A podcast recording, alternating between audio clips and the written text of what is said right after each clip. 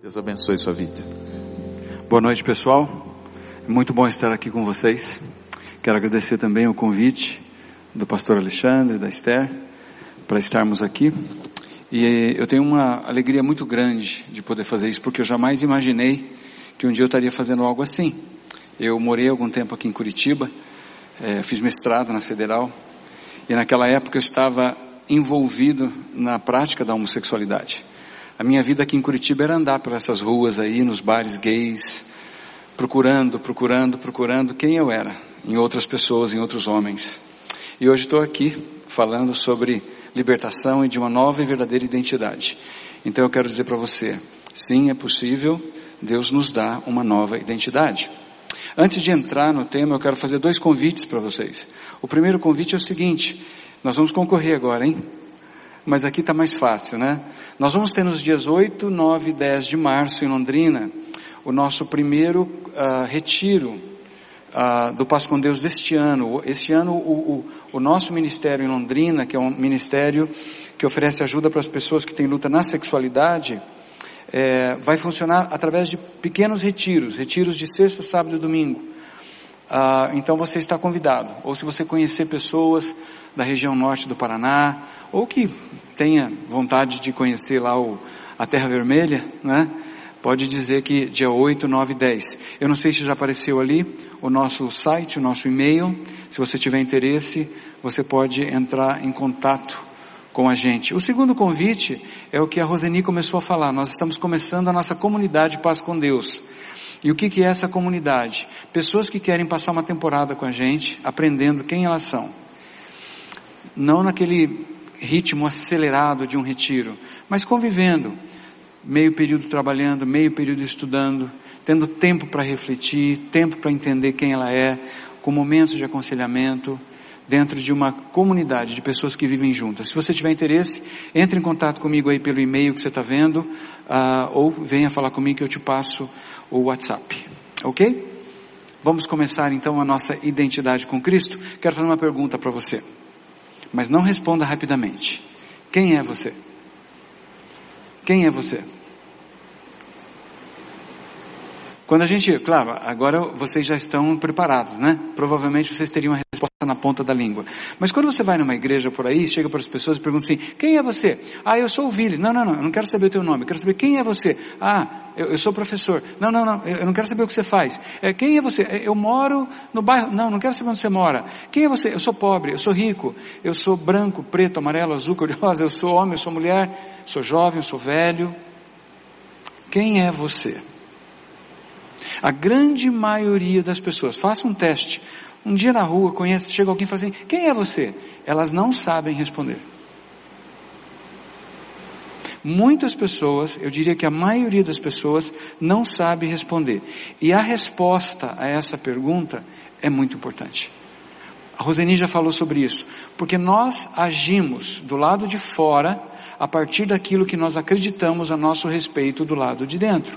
Você sempre vai se comportar de acordo com aquilo que você acredita que você é. Você sempre se comporta externamente da forma como você acredita que você é internamente. Isso é muito sério. A gente poderia falar o final de semana inteiro só sobre isso.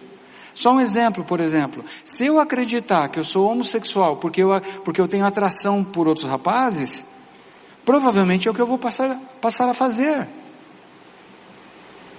Então nós precisamos de uma resposta adequada. Além de identificarmos a nós mesmos, nós identificamos pessoas ao nosso redor. Como que nós fazemos isso?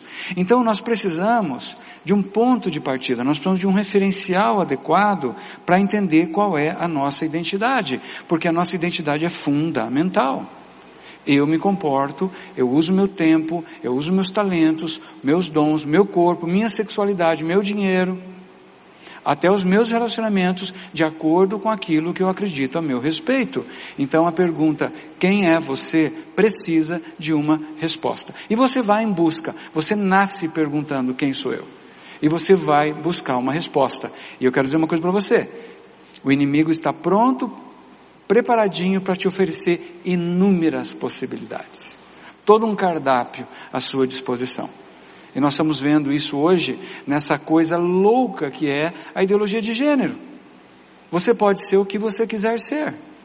O que, que você está sentindo nesse momento? Hum, deixa eu ver. Eu acho que nesse momento eu me sentindo que eu sou um abacaxi. Então eu sou um abacaxi. E amanhã, o que, que você vai ser? Não sei, talvez um rodinho. Acho que eu vou ser esse microfone, ele é bonitinho. Você pode ser o que você quiser. Isso está gerando tanta confusão, então nós precisamos de um ponto de partida. Veja só, nós, a maioria que eu creio, talvez a maioria que está aqui, das pessoas aqui, é, são pessoas cristãs. Então nós sabemos que nós somos criados por Deus, certo? João 17,3 diz que a vida eterna é conhecer a Deus. Então, para que, que Deus criou você? Amanhã e sábado eu vou falar um pouquinho mais sobre isso, hoje é superficial. Deus criou você para você conhecê-lo. Jesus, quando Jesus definiu vida eterna, ele falou o seguinte: vida eterna é conhecer a Deus e aquele que Deus enviou. Ou seja, vida eterna é conhecer Jesus. Conhecer, gente, não é só informação aqui na, na cabeça. Conhecer é intimidade, é união. Eu esqueci meu copinho de água, eu ia usar um exemplo. Mas eu sempre uso esse exemplo, né? Se eu falar assim, ah, o Alexandre vai trazer. Não, põe um pouquinho d'água, só um pouquinho d'água. Se eu falar assim, ah, eu quero conhecer a água que está nesse copo. Quero conhecer essa água. Já sei o que eu vou fazer. Eu vou mandar para um amigo meu que trabalha na Sanepar. Ele é engenheiro químico, ele vai fazer uma análise dessa água e vai me dizer a dureza dela, o pH, vai me dizer tudo que tem dentro dela, se ela tem coliformes fecais, etc. Vai me dizer tudo que tem nela. Aí dali uns dias chega um relatório, chega um, um calhamaço de papel com todas as informações a respeito da água. Eu conheço a água ou eu tenho informações sobre a água? Existe um nível de conhecer que é mais profundo, que é isso aqui, ó. Hum. O que aconteceu agora? O corpo do Vile e a água se uniram e vão se tornar um só. Daqui a pouco, se você fizer uma autópsia em mim, abrir meu estômago e procurar, não vai ter mais água lá. Por quê? Porque a água já está distribuída em todos os tecidos e células do meu corpo. Conhecer é unir-se com outro e tornar-se um só. Adão conheceu Eva e Eva concebeu. Inclusive, uma maneira de conhecer um ser humano é através da relação sexual. Uma forma de intimidade é aqui embaixo, outra forma de intimidade é aqui em cima. Mas esse é o assunto de amanhã. Conhecer então tem a ver com união, com intimidade, dois se tornando um só. Isso significa que a minha verdadeira identidade vem do meu Criador, porque se eu vim dele, se eu fui criado por ele, se eu fui criado à imagem e semelhança de Deus, eu só vou conhecer o Vile quando eu conhecer Deus. A minha verdadeira identidade vem de Deus. Eu já estou chegando aqui quase que no, que no final, não é? Mas todos nós nascemos no mundo caído, todos nós vivemos no mundo pós-queda, nascemos sem a conexão com Deus que Adão e Eva tinham antes da queda. Nós perdemos o nosso ponto de referência e por isso nós perdemos a nossa verdadeira identidade. Como resultado, eu, você, todo mundo ao nosso redor faz o quê? Nós procuramos nossa identidade, a razão da nossa vida, fora de nós mesmos. Um missionário inglês chamado Norman Grubb, ele usa também um copo, ele diz assim: todos nós somos recipientes, como esse copo. E esse espaço aqui dentro, esse aqui é você, tá? Aqui é a tua alma, aqui é teu espírito, e esse espaço aqui dentro é a casa de Deus. Deus fez você para ele vir morar dentro de você. Você é morada de Deus, é. Só que você nasceu o quê? Cheio de Deus ou vazio de Deus? Todos nós nascemos vazios de Deus. Então o que, que nós fizemos? O que, que você e eu fizemos? Nós fomos buscar do lado de fora o propósito, o sentido da nossa existência, com coisas boas ou com coisas más, não importa.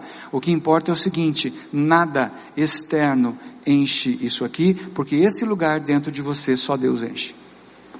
Esse lugar é o Santo dos Santos é o lugar da presença de Deus. Esse é o templo que ele construiu, não com mãos humanas, para ele habitar. É você, é o teu interior. Qualquer coisa externa que você tentar colocar lá dentro, no lugar de Deus, mesmo que seja uma coisa boa, vai virar uma adicção, vai virar um vício, vai virar uma idolatria. Mães fazem isso com filhos, homens fazem isso com a empresa, jovens fazem isso com seus corpos musculosos, e assim por diante.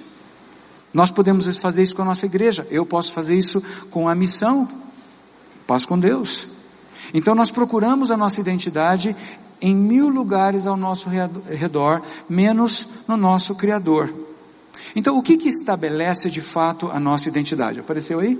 O que, que estabelece a nossa identidade? O que é que faz de você você? Então, o mundo ao nosso redor tem uma ideia. A, a Rosini já falou sobre isso, eu não vou me delongar muito. De acordo com o mundo ao nosso redor, nós somos o quê? O que nós fazemos. Ah, quem é você? Ah, eu sou professor, eu sou médico, eu sou engenheiro, eu sou desempregado. O nosso comportamento né? Eu sou o que eu faço. Ah, eu saio com homens, eu transo com homens, eu sou homossexual, eu transo com mulheres, eu sou é, é, heterossexual, eu transo com homem e mulher, eu sou bissexual, eu transo com tudo, eu sou pansexual. Eu transo comigo mesmo, eu sou metrosexual. E aí vai.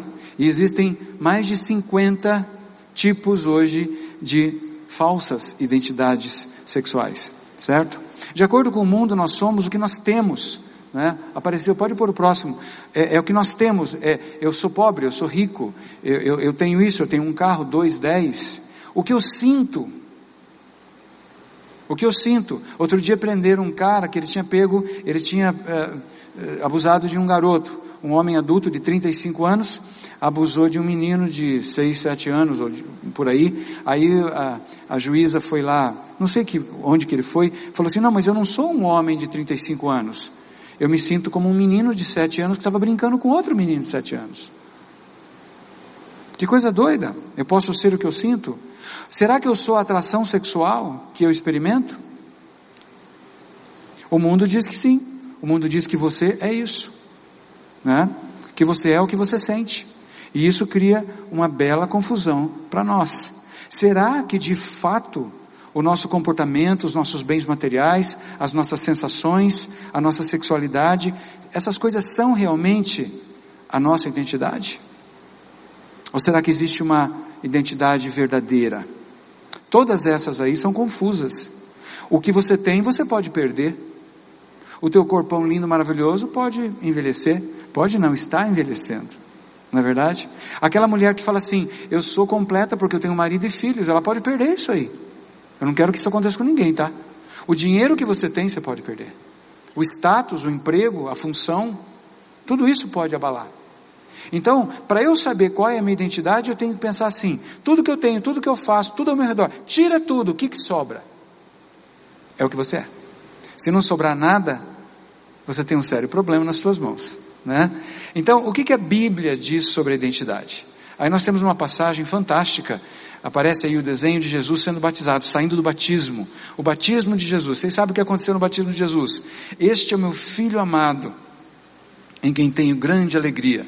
É? Quando Jesus chega lá para ser batizado por João, Deus faz um escarcel, Deus faz um show. Ele contrata o Spielberg, né? efeitos especiais, a pomba desce do céu e uma voz fala e todo mundo ouve. Ele faz um um pampeiro danado. Este é meu filho amado. Ou tu és, dependendo da tradução, tu és meu filho amado em quem me comprazo, em quem tenho grande alegria. Essa bênção, essa palavra tem a bênção do Pai. Tem cinco aspectos dessa bênção. Eu não vou falar agora porque não vai dar tempo. Mas quem sabe amanhã eu consigo compartilhar isso aí. Essa passagem, ela é uma chave para nós. Ela é uma chave para nós compreendermos o Evangelho completo e a nossa identidade. Duas coisas extremamente importantes e conectadas. Porque nós vemos nesse episódio que a identidade de Jesus, presta atenção, a identidade do próprio Jesus não é estabelecida pelo que ele faz, pelo que ele tem, pelo que ele sente, pela orientação sexual dele, mas sim pelo seu nascimento. A identidade de Jesus é estabelecida pelo seu nascimento. E se a de Jesus é estabelecida pelo nascimento, a tua também é.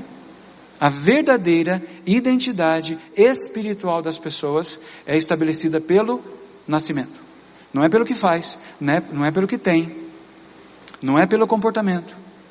Por mais importante que o comportamento possa ser, não é o comportamento que determina a sua identidade. Não é o que fizeram com você. Não é o trauma que você recebeu. Esse é o assunto de amanhã, não é? Nós vamos falar sobre as feridas amanhã. O que determina a nossa identidade é o nosso nascimento. Então existem só dois tipos de identidade espiritual. Lembre-se, nós somos espírito, temos alma e habitamos um corpo físico, tá bom? Então, do ponto de vista espiritual, toda a humanidade na face da terra se resume a dois tipos de seres apenas. Quem são eles? Nós vamos achar a resposta em Efésios 2:5. É a chave aqui para entender a identidade. Estando nós ainda mortos em nossas ofensas, nos vivificou juntamente com Cristo. Mortos e vivos.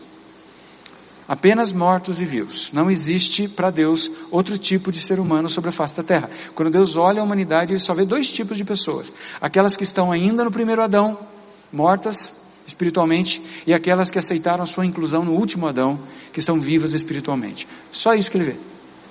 E os vivos vão crescer, é claro. Nós vamos ver daqui a pouco. Tá certo? Quem são os mortos? Os mortos são todos os descendentes do primeiro Adão. Todos os descendentes do primeiro Adão. A gente poderia entrar nisso aqui. É, eu quero aproveitar o momento e fazer o marketing, né? Eu escrevi esse livro, Quem Sou Eu? E nesse livro eu explico um pouco a importância da união nossa, tanto com o primeiro Adão lá no Éden, como com o último Adão na cruz. Porque com o primeiro Adão, a nossa união no primeiro Adão, nos colocou na encrenca. Porque quando aquele Adão pecou, você pecou e morreu junto com ele. É isso que começou a encrenca. É que espiritualmente você já estava incluído naquele primeiro Adão. Só que da mesma forma como você estava incluído no primeiro Adão, Deus incluiu você no último Adão, que é Cristo. Aquilo que aconteceu com o primeiro Adão, aconteceu com você. E aquilo que aconteceu com você, aconteceu com o último Adão, que fez de você o que ele é. Deixa eu explicar melhor. Você estava incluído no primeiro Adão. Quando ele acreditou na mentira da serpente e pecou e morreu, você pecou e morreu com ele. Você já nasceu assim. Você nem teve opção, na verdade. Mas, a palavra diz que Jesus é o último Adão. Paulo explica isso aos Coríntios. E Jesus, assim como o primeiro Adão nos representou a todos, Jesus, o último Adão, também nos representa a todos. Isso significa que todos nós estávamos nele, e o que aconteceu com ele aconteceu conosco. Ele se tornou o que nós éramos, morte, e fez de nós o que ele é, vivos em Cristo. Eu já vou mostrar a passagem. Então, os mortos são todos aqueles descendentes do primeiro Adão que ainda não receberam Jesus como vida. Romanos 5,12 fala: um pecou, todos pecaram. Esse é o nascimento natural, biológico.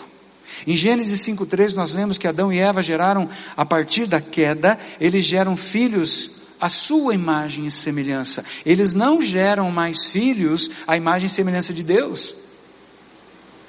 Pessoal fala, ah, todo mundo é filho de Deus. Uh -uh. Filho de Deus, a primeira vez, no primeiro nascimento foram três. Quem foram? Adão, Eva, e quem nasceu sem pecado depois? Jesus. Adão, Eva e Jesus, os únicos três seres humanos que nasceram vivos espiritualmente no primeiro nascimento.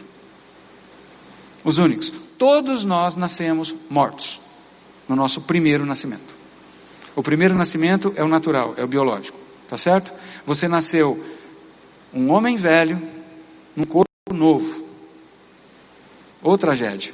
Um homem velho num corpo novo, aquele bebezinho lindo, mas lá dentro tem um homem velho. Mas esse é outro assunto. Quem quiser aprofundar, depois pega esse livro, tá certo?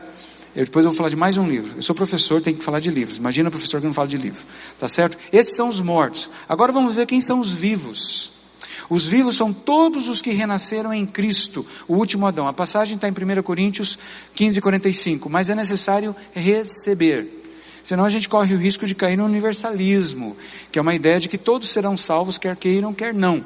Eu não acredito nisso. Eu creio que a salvação é oferecida a todos, mas você precisa receber. Receber o quê? A sua inclusão em Cristo. Concordar com Deus que quando Jesus está na cruz, Ele não está lá sozinho, você está nele, tá? Então você precisa recebê-lo. Isso fala, eh, a palavra fala em João 1,12. Todos os que receberam deles o poder de serem feitos filhos de Deus. Ótimo. Esse nascimento é o nascimento sobrenatural. Então, o que, que nós vemos Deus fazendo em Cristo? Esse texto fantástico de, de, de Paulo, é, faltou aqui a referência, não é? Deus estava em Cristo fazendo o quê? Reconciliando consigo o mundo. Então o que, que Deus fez? Ele recriou em Cristo uma nova raça, uma nova espécie. Filhos e filhas agora vivos. Jesus absorveu nele a morte que eu era, a morte que você era. E Jesus deu para você a vida dele. Gálatas 2:20. É uma troca. Ele pega e se torna a sua morte, aquilo que você era, morto, pecado no singular, e ele faz de você o que ele é, vivo, filho amado, filha amada do Pai. Isso é presente. Por isso que se chama graça. E esses filhos agora não estão mais, não são mais imagem e semelhança do primeiro Adão. Agora nós somos novamente imagem e semelhança do Deus vivo. Por isso Jesus nos leva ao Pai, e o Pai nos recebe e fala para mim e fala para você: Bem-vindo, filho amado, em quem eu tenho grande alegria. Seja bem-vinda, filha amada, em quem eu tenho grande alegria. Agora você está viva, agora você está em casa, agora você está vivo em casa, agora vamos crescer. Vamos crescer no conhecimento e na graça do irmão mais velho Jesus. Como é que Deus fez isso? Como é que Deus fez essa mudança, essa troca? Ele se uniu a nós. Uma das características mais importantes da teologia de Paulo no Novo Testamento, Paulo escreveu boa parte do Novo Testamento, é o tema da união. Paulo usa a expressão em Cristo mais de 100 vezes nas suas cartas. A expressão em Cristo significa inserido em Cristo. Aqui é uma igreja batista, né? Vocês fazem batismo por imersão, não é? Eu gosto de batismo por imersão. Eu sou de uma igreja presbiteriana, nós somos ecológicos. A gente usa um pinguinho de água para economizar, entende? Mas eu gosto do batismo por imersão pelo seguinte motivo, porque a palavra batismo significa inserir, colocar dentro de, pegar duas coisas diferentes, uni-las numa só. Esse é o verdadeiro significado de batismo. Quando a gente pega alguém e faz assim na água, é como se aquela água e aquela pessoa tivesse se tornado uma só. Nós somos batizados em Cristo na sua morte. Nós somos inseridos em Cristo na sua morte. Você foi unido identificado, feito um com Jesus na morte dele, assim como você tinha sido feito um com o primeiro Adão lá no Éden. O primeiro Adão criou a confusão, o último Adão desfez a confusão e resolveu o problema de uma vez por todas. Olha que texto fenomenal está em 2 Coríntios 5, 21. Apareceu aí? Olhe só esse texto. Fundamental. Aquele que não conheceu o pecado. Quem é esse que não conheceu o pecado? Jesus. Ele o fez, essa tradução não diz. Ele o fez pecado. Ele quem? Deus. Deus fez de Jesus pecado por nós, para que nele, Jesus, nós fôssemos feitos o quê? Justiça de Deus. O que é justiça de Deus? Alguém sem pecado. Quando Jesus é batizado, João Batista fala assim: Eis o Cordeiro de Deus que tira o que? O pecado no singular. Ele não fala pecados no plural. Ele não está falando de comportamento, ele está falando de essência, ele está falando de natureza, ele está falando de identidade. Essa palavra tem a ver com Jeremias, quando ele fala assim: Eu vou arrancar o coração de pedra e vou colocar um coração de carne, um coração obediente. Eu vou colocar em você o meu coração, porque eu vou morar dentro de você. É assim que Deus nos transforma, é assim que Deus nos dá uma nova identidade. Ele não começa exigindo que você mude comportamento, para de pecar, seu pecador. Primeiro, ele tira o pecado, que é o que faz você pecar, que é a natureza. Depois vem o crescimento e aí mudança de comportamento. É nessa sequência. Então, aquele que não conheceu o pecado, o fez pecado por nós, para que nele fôssemos feitos justiça de Deus. Jesus é feito pecado no singular, ele nunca pecou. Ele é transformado naquilo que nós éramos desconexão, alienação, separação de Deus. E como ele não tinha pecado, a morte não pôde segurá-lo. Porque a maldição era a alma que pecar, esta morrerá. Jesus não tinha pecado, então o que aconteceu? A dívida foi paga, a minha, a tua, da humanidade inteira. Só que a morte falou assim: nossa, mas eu não posso segurá-lo porque ele não tinha pecado. Só que ele tinha se unido a nós, então quando ele ressuscita, ele traz o que? De volta à vida? Um novo você, unido a ele agora eternamente, de forma que não pode mais haver separação. A grande teologia de, Paulo é união. A velha aliança era baseada na separação, a nova aliança é baseada na união. E olha esse outro texto que vem aqui, que Jesus fala em João 12, 32.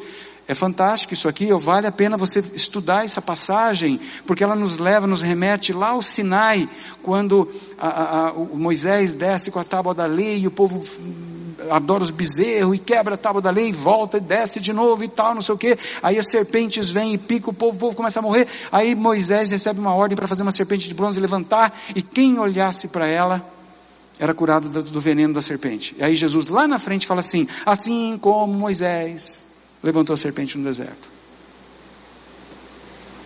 E aí nesse na esteira disso aí ele fala: "E eu quando for levantado da terra, todos atrairei a mim. Eu vou me unir a todos vocês. Eu vou desfazer o que o primeiro Adão fez. E eu vou dar para você a mesma identidade que eu tenho, filho amado de pai.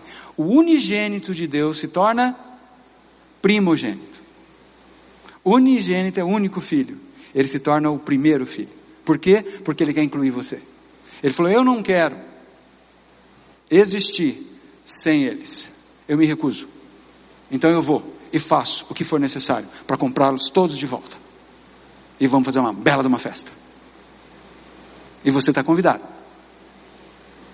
Não vai fazer igual o irmão mais velho que ficou do lado de fora porque tinha gente ruim lá dentro. então o evangelho completo, gente, o que é o evangelho completo? Amanhã ou sábado, não lembro agora, eu vou falar do evangelho parcial. Então quem quiser, ou vai comprar meu livro ou vem na conferência, ou faz os dois, que é melhor ainda. O evangelho completo são duas coisas inseparáveis. Normalmente, quando a gente fala do evangelho, né, e aparece ali o copinho, porque eu gosto muito da ceia, a gente fala do evangelho, a gente fala assim: Ah, Jesus morreu na cruz, derramou seu sangue para perdoar os meus pecados. O que vocês acham disso? É verdadeiro isso? É verdadeiro. Jesus morreu na cruz, sim, morreu na cruz. O sangue dele foi derramado, foi derramado. E para perdoar pecados. Maravilha, sensacional. Mas não é só isso que aconteceu. Jesus morreu na cruz e eu fiquei aqui olhando. Acontece que não foi só isso que aconteceu. Sabe por quê? Porque o meu problema, o teu problema, não é que você era só um pecador sujo que precisava tomar um banho de sangue para ficar um pecador limpo. Para e pensa. Você é um pecador sujo, toma um banho, vira pecador limpo. É, mudou o quê? Mudou externamente. E a natureza pecaminosa? Continua lá. Ah, agora você cai no PAP. Conhece o PAP? Programa de Administração de Pecado. É uma delícia. Você fica o tempo todo procurando pecado. Será que eu pequei hoje e ontem? Eu posso tomar ceia? Será que eu tomei? Ah, hum, fica procurando. O que, que, você vai, o que, que você vai achar se você procurar pecado? Me responde. Pecado. Você vai se convencer cada vez mais que você é o quê? Um miserável pecador salvo pela graça. Então Jesus morreu só para te dar um banho? Sério? Ou será que ele morreu para absorver a morte e fazer de você um ser vivo, com a mesma natureza que Adão tinha antes da queda? Então, não é só Jesus que morre na cruz, você morre na cruz com ele. O pecador que você era se uniu, foi unido a Cristo, ele se tornou o pecado. Jesus mata o pecado, leva-o à sepultura, mata a morte, leva à sepultura e ressuscita em você, fazendo de você uma nova criatura. Então, Jesus, numa tacada só, ele derrama o sangue para perdoar pecados, mas ele remove o pecado. Eis o Cordeiro de Deus que tira o pecado do mundo, fazendo-se pecado, tornando-se pecado no singular. Ele se torna a natureza pecaminosa, sem pecar, e a mata, e a enterra, e livra você do poder do pecado. Aí, quando você tem uma nova identidade, o que acontece? Você começa a aprender quem você é, que foi o que a Roseni falou agora há pouco, que nós vamos fazer agora para terminar. Então, o que, que Jesus fez? Ele enterrou a velha pessoa morta espiritualmente que nós éramos. Outro dia perguntaram assim para mim, Vili, você é um ex-gay? Eu falei, eu não, não existe isso. Credo. Então você é um hétero. Eu falei, eu não, não existe isso. Então você é bissexual. Eu não sou isso, não existe isso. Mas afinal de contas, quem é você? Ah, agora sim, eu sou um filho amado do meu Pai. Estou crescendo na graça e no conhecimento do meu irmão mais velho, Jesus. E se você quer que eu seja alguma coisa, um ex alguma coisa, eu sou um ex morto. Se você quiser falar com o ex morto que eu era, está na sepultura 47 do cemitério lá da esquina. Mas aqui tem uma nova pessoa morando. Agora é uma nova pessoa morando numa casa velha. Primeiro nascimento, você nasce uma pessoa velha numa casa nova. No segundo nascimento, você nasce uma nova pessoa numa casa velha. Mas um dia nós vamos receber uma casa novinha em folha, ok? Ao ressuscitar, Jesus gerou uma nova identidade em mim que tem o mesmo DNA de Deus. Aquele que se une ao Senhor é um espírito com Ele. Não é Deus aqui, você aqui. É um casamento. Assim como eu tomei aquela água e ela se uniu ao meu corpo e nós estamos irremediavelmente unidos, quando você recebeu Jesus, ele se uniu a você, porque ele fez de você o que ele é, santo, puro e perfeito, no teu espírito. E agora ele começa um trabalho de restauração das, da tua alma, porque a tua alma não nasceu de novo, ela tem as feridas, ela tem as áreas que precisam ser tratadas.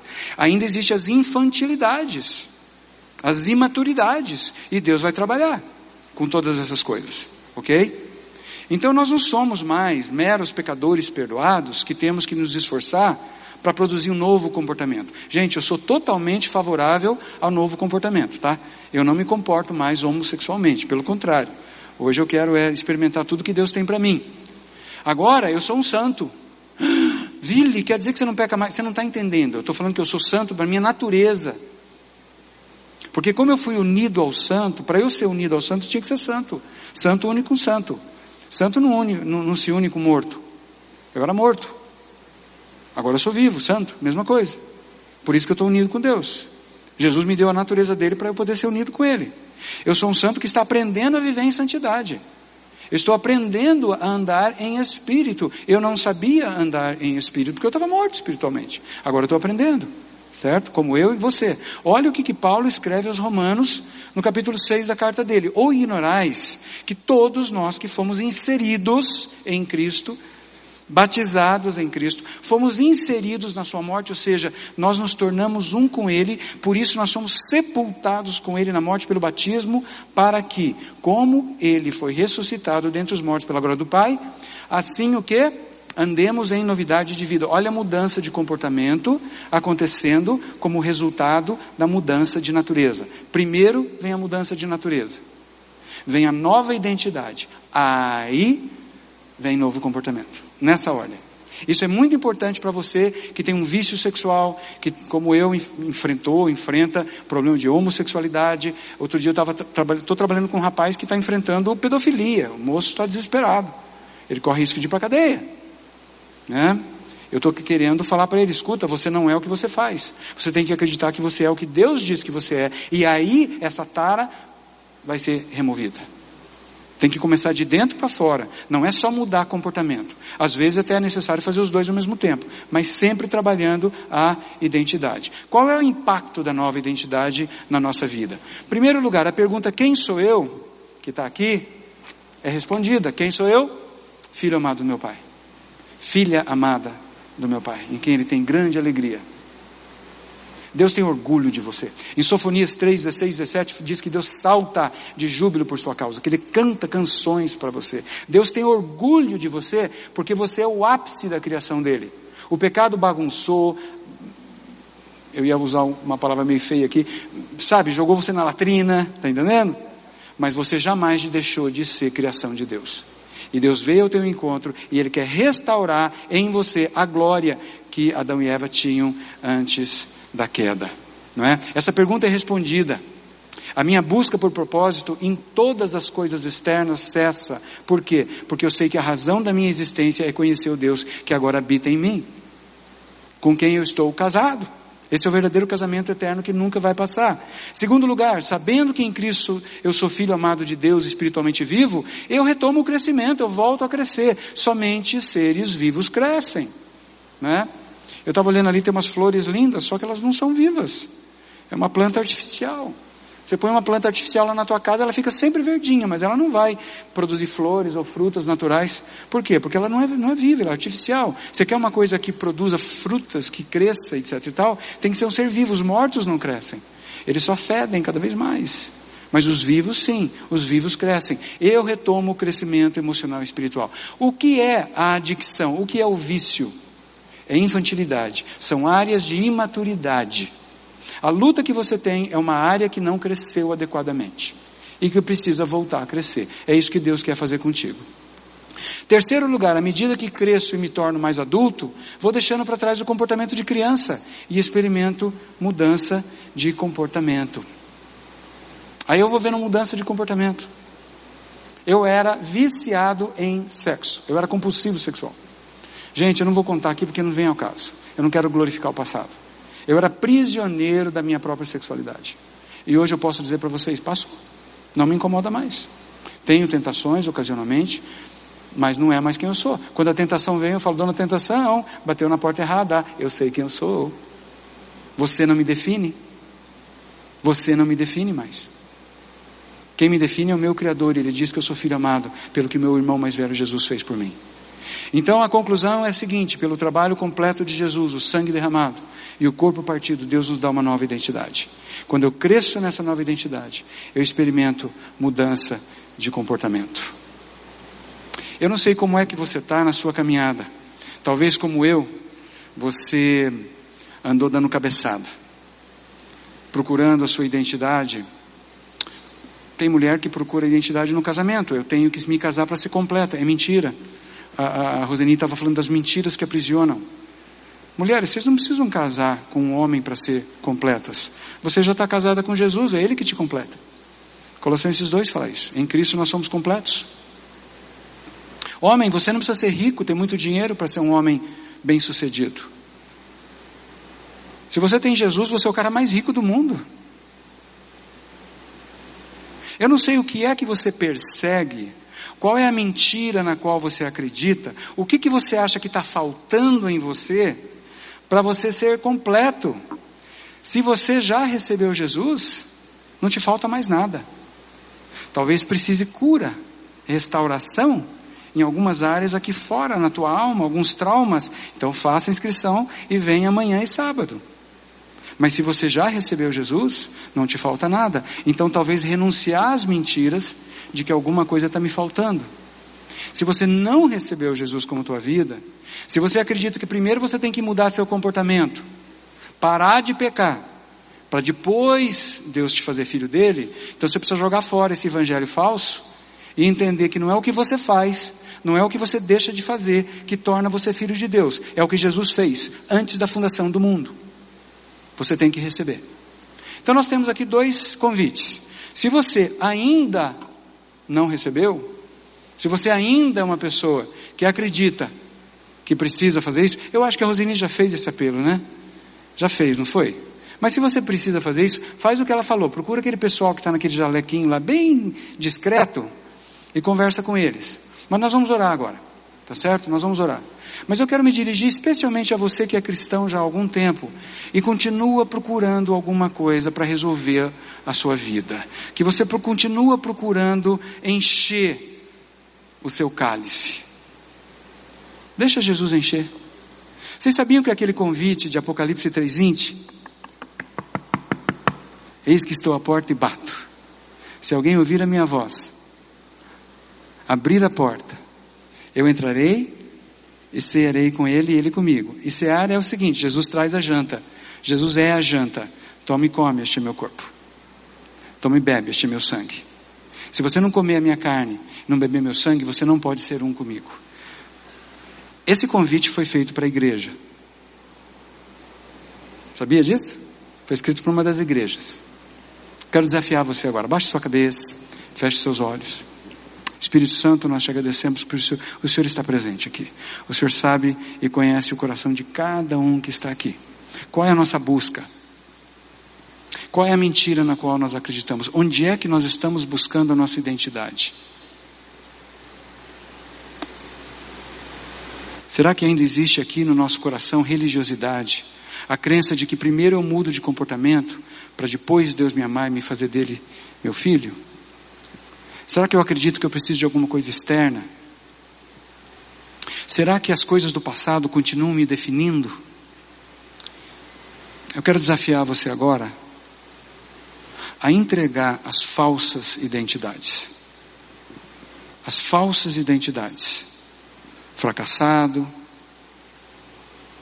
pobre, talvez alguma área da sexualidade. Se você tem carregado alguma falsa identidade, e nessa noite, com a fala da Rosenia, minha fala, você entendeu que Deus faz de você filho amado, eu quero que você receba essa identidade. Eu quero que você nesse momento fale, eu quero essa identidade. Senhor, eu tenho procurado em lugares errados. Eu quero, eu quero confessar isso agora. Então, se você quer confessar, eu não vou pedir para você vir à frente, mas eu vou pedir para você ficar de pé e repetir comigo essa oração que eu repito sempre. Quem quiser fazer isso, fica de pé. Fica de pé, se você quiser fazer isso. Tá? Não importa se você é crente há muito tempo. Você pode falar isso assim: Senhor Jesus, eu te agradeço, porque você fez algo que eu não tinha condições de fazer. Você tirou a minha morte, aquilo que eu era, e colocou em mim aquilo que você é filho amado, filha amada, como um presente. Eu recebo, eu aceito o presente. Eu estou aqui, pode me amar. Espírito Santo, eu peço que o Senhor revele, transforme a informação em revelação. Que cada pessoa que está de pé, cada pessoa que está recebendo nesse momento, experimente a realidade absolutamente verdadeira de ser filho de Deus, de ser filha de Deus, porque essa é a rocha que nos mantém firmes. Eu agora intercedo por cada pessoa que está aqui. Caia por terra agora toda falsa identidade. Se você carregou a identidade de vítima de abuso sexual, agora eu quero que você diga assim: eu lanço fora essa, essa, essa falsa identidade. Eu não sou o que fizeram comigo. Se você sofreu violências, bullying, como a, como a Roseni falou, é, é, racismo. Se você sofreu comparações horríveis, rejeição, eu quero convidar você agora para rejeitar essas falsas identidades, lançar fora. Eu não sou vítima mais do meu passado. Eu não sou o que fizeram comigo. E nesse momento eu recebo pela fé a declaração de que eu sou aquilo que Deus diz que eu sou. Eu sou um filho amado do meu Pai, uma filha amada do meu Pai. Eu tenho uma nova família. Eu tenho um novo DNA. Eu tenho uma nova história. Eu tenho uma nova ascendência. Eu tenho um novo nome. Espírito Santo, eu peço em nome de Jesus que o Senhor revele para os meus irmãos e irmãos, irmãs, qual é o nome, o novo nome que o Senhor está dando para cada um agora. Sussurra no coração. Espírito Santo fala para cada coração qual é a sua identidade, qual é o seu nome. Pai, eu peço que o Senhor revele para os meus irmãos e irmãs como o Senhor os vê nesse momento. Em nome de Jesus. E para a glória do Pai, do Filho e do Espírito Santo. Amém. Amém. Deus abençoe você.